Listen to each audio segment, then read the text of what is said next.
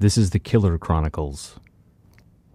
It was July 28, 1994, and Chattanooga area ATF agent Jack Scott was getting ready to make an arrest based on a lengthy undercover investigation that started nine months earlier in McMinn County, Tennessee.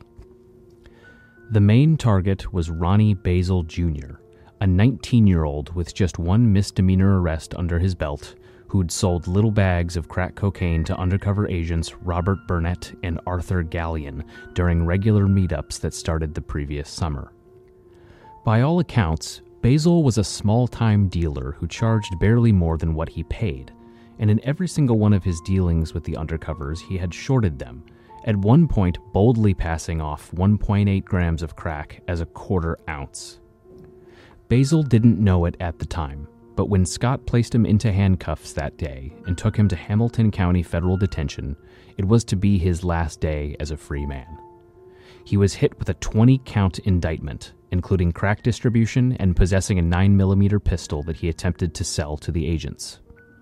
Basil was charged with possessing more than 50 grams of crack cocaine for distribution, which back in 1994 made him eligible for mandatory minimum sentencing laws under federal statutes.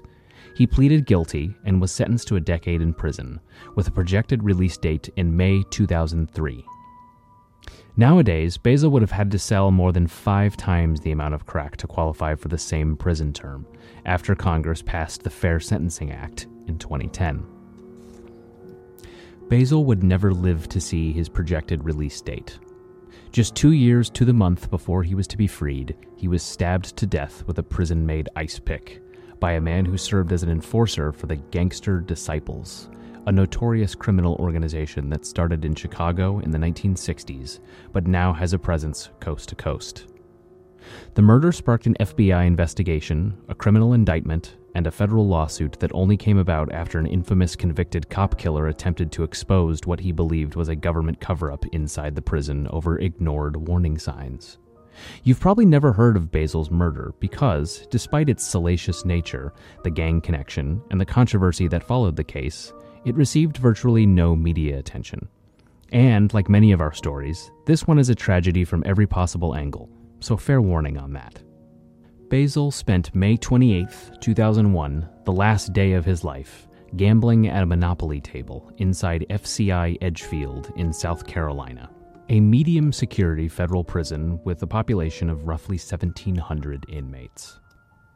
He ran out of money around 2:15 p.m. and got up to leave, possibly to return to his cell.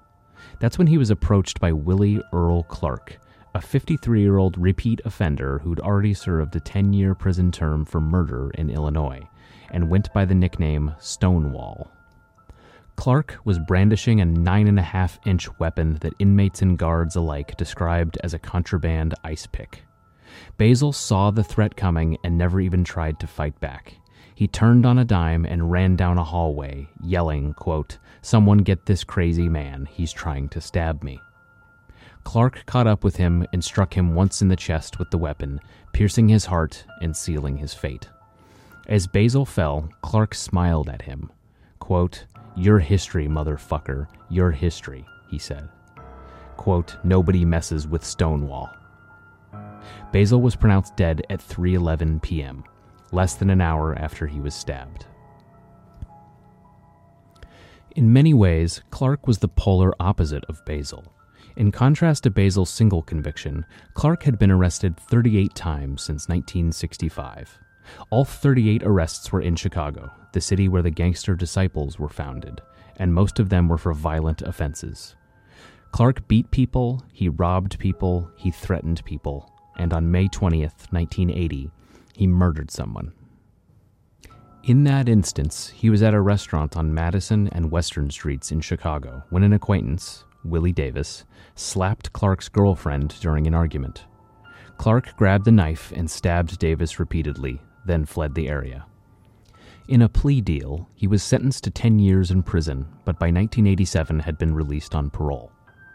On July 27th that year, just four blocks from where he murdered Willie Davis, Clark discharged a World War II era German Luger pistol at a woman named Brenda Smith. A patrol officer, Edward Kopsky, heard the shot and arrested Clark. The feds took over his case, and after serving as his own attorney, Clark was convicted and sentenced to 25 years.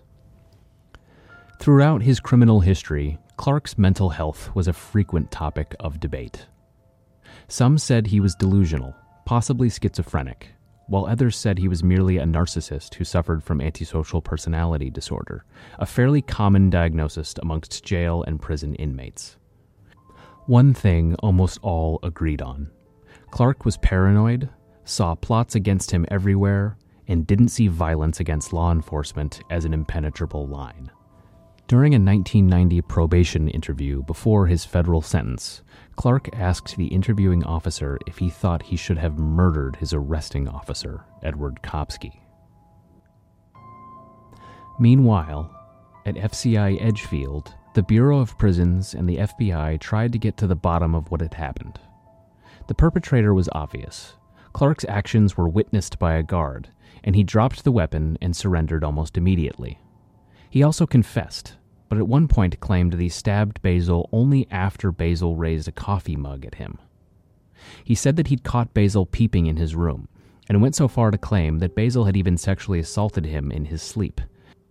When asked how he got the weapon, Clark lost his taste for discussion. Quote, If I say someone gave it to me, then I have a co defendant, and I can't have that, he said. The FBI and BOP interviewed more than 25 inmates about the stabbing. Though many claimed not to have witnessed Basil getting killed, a few described how Basil had a smile on his face when Clark first accosted him that afternoon, but then grew frightened and tried to flee when he saw the shiny ice pick in Clark's hand. The prison rumor mill had already started to churn out possible motives. Clark and Basil had a dispute about Basil entering his cell. Basil had threatened Clark with a plastic eating utensil in the chow hall. Clark simply wanted to kill anyone so he'd get transferred out of Edgefield. But as the interviews progressed, two themes seemed to consistently emerge. The first one had to do with the Gangster Disciples, a massive criminal organization that was well on its way to building the 50 state empire the gang maintains today. The Gangster Disciples started as a typical street gang in the 1960s in Chicago, but mostly because of the will of one man, its leader, Larry King Hoover. Hoover was convicted of murder in the 1970s but continued to run the gang from state prison, implementing a corporate like structure. Despite his confinement, he was able to achieve something rare unity among different criminal organizations, which Hoover coalesced under an umbrella known as the Folk Nation. Hoover wrote literature entitled Blueprint of the New Concept, which spelled out rules for Folk Nation members governing not just typical gang activity, but things like hygiene, literacy, and even a prohibition on littering. In the late 1990s, the federal government ramped up prosecution of the gangster disciples, with the hope of taking its leaders out of Illinois. But this allowed the gang to spread throughout the federal prison system.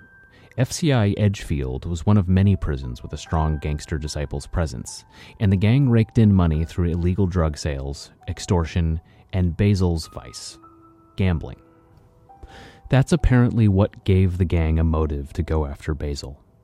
Authorities were told that he racked up a sizable gambling debt to the gangster disciples, and they'd killed him to dissuade others from owing the gang.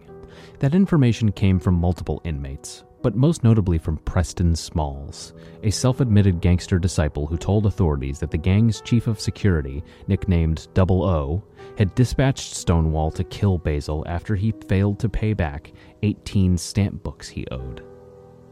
Clark had apparently gotten the ice pick from another gangster disciple member, named Chester, who was known as something of a weapons specialist in the prison. The other recurring theme was that Clark had started making it known that he was planning to kill someone about a month earlier, when he was sent to the Segregated Housing Unit, or SHU, for fighting back when an inmate struck him with a broom handle. Several inmates said that Clark talked specifically about killing Basil, and at least two of them reported that Clark told Basil, quote, I told you I was gonna kill you, as Basil lay dying.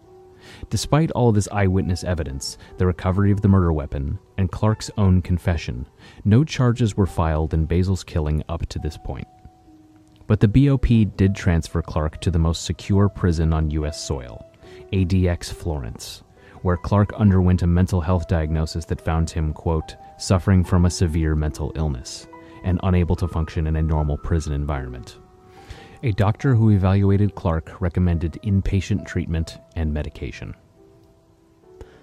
Back in Tennessee, Basil's family received a major shock on June 8, 2001, when a letter arrived addressed to his grandmother from a fellow inmate inside the prison, greeting the family, quote, in the name of God and all of our ancestors.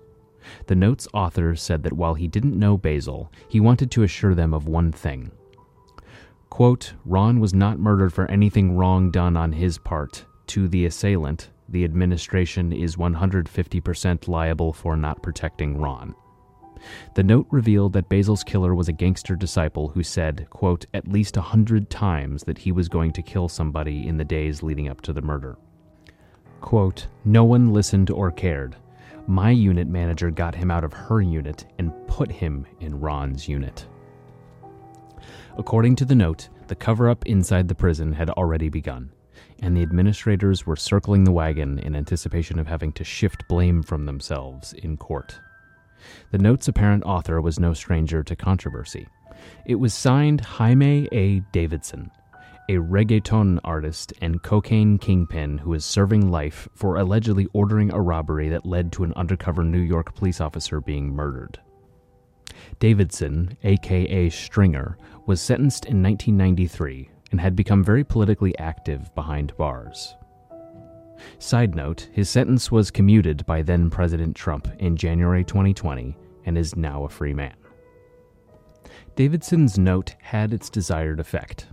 Five months after receiving it, Basil's family had lawyered up and filed a legal claim against the prison, then followed it up with a lawsuit the following year. When the suit was filed, in October 2002, Clark still hadn't been indicted for Basil's murder, though authorities said in court records that they were planning on it. The lawsuit was short lived. The prison's warden, chief psychologist, and numerous staff all filed sworn statements saying they never heard anything about Clark wanting to, quote, catch a body, and that before the murder occurred, he seemed like no more of a threat than any of the other inmates. They called the murder nothing more than a result of a spontaneous argument between two prisoners. A senior officer specialist described Clark as a cordial individual, and the chief psychologist wrote in a sworn statement, quote, "There is no way prison staff could have foreseen Mr. Clark would assault and kill Mr. Basil. Mr. Clark never displayed any evidence of mental illness or homicidal ideation." Lawyers for the federal government also wrote that Clark's subsequent diagnosis of severe mental illness was irrelevant, even though it was based upon an examination that occurred just months after the murder. Finally, they argued that the prison still had discretion to move Clark wherever the warden saw fit. A judge agreed, and citing the federal law that gave prison officials huge amounts of discretion in placing prisoners, ordered the lawsuit be dismissed barely a year after it was filed. That's where things stayed for a full year until December of 2004 when the U.S. Attorney's Office in South Carolina charged Clark with murder, possessing a prison weapon, and making a false statement to the FBI. Specifically, Clark's claim that Basil had raped him. The indictment referred to Clark as an enforcer for the gangster disciples and mentioned that the gang had a drug ring operating within Edgefield Prison a clear implication that the FBI and BOP had determined that the murder was not, in fact, a simply spontaneous stabbing like the feds argued in the lawsuit. Like he had done in his last federal case 17 years earlier, Clark attempted to serve as his own attorney, writing incoherent legal motions from his cell and making various demands of prosecutors, all of which were denied. On the prosecution side, almost every single court document was filed under seal at the government's request. Four years after the indictment was filed, Clark agreed to plead guilty to murder. All that was left was for the judge to pronounce the sentence. For murdering Basil, Clark received the exact same sentence that Basil had been given in 1994 as a 19 year old caught selling small amounts of crack to undercover cops. 10 years in federal prison to run concurrently with the gun possession sentence he was already serving. Clark was released from prison in 2019 at 73 years old, with more than half his life spent behind bars. As the process of freeing Clark and setting him up on federal probation was going through, court records revealed what had been obvious for decades. Clark was severely mentally ill and had finally been diagnosed with schizophrenia, delusional disorder, psychotic disorder, and a host of other illnesses that had collectively led to prison officials being approved to forcefully medicate him starting in 2015. The last filing in Clark's case stated that just a month after his release, he was taken to a hospital for a serious medical episode that incapacitated him. That's it for now. If you have any stories that you would like us to cover, tell us about them.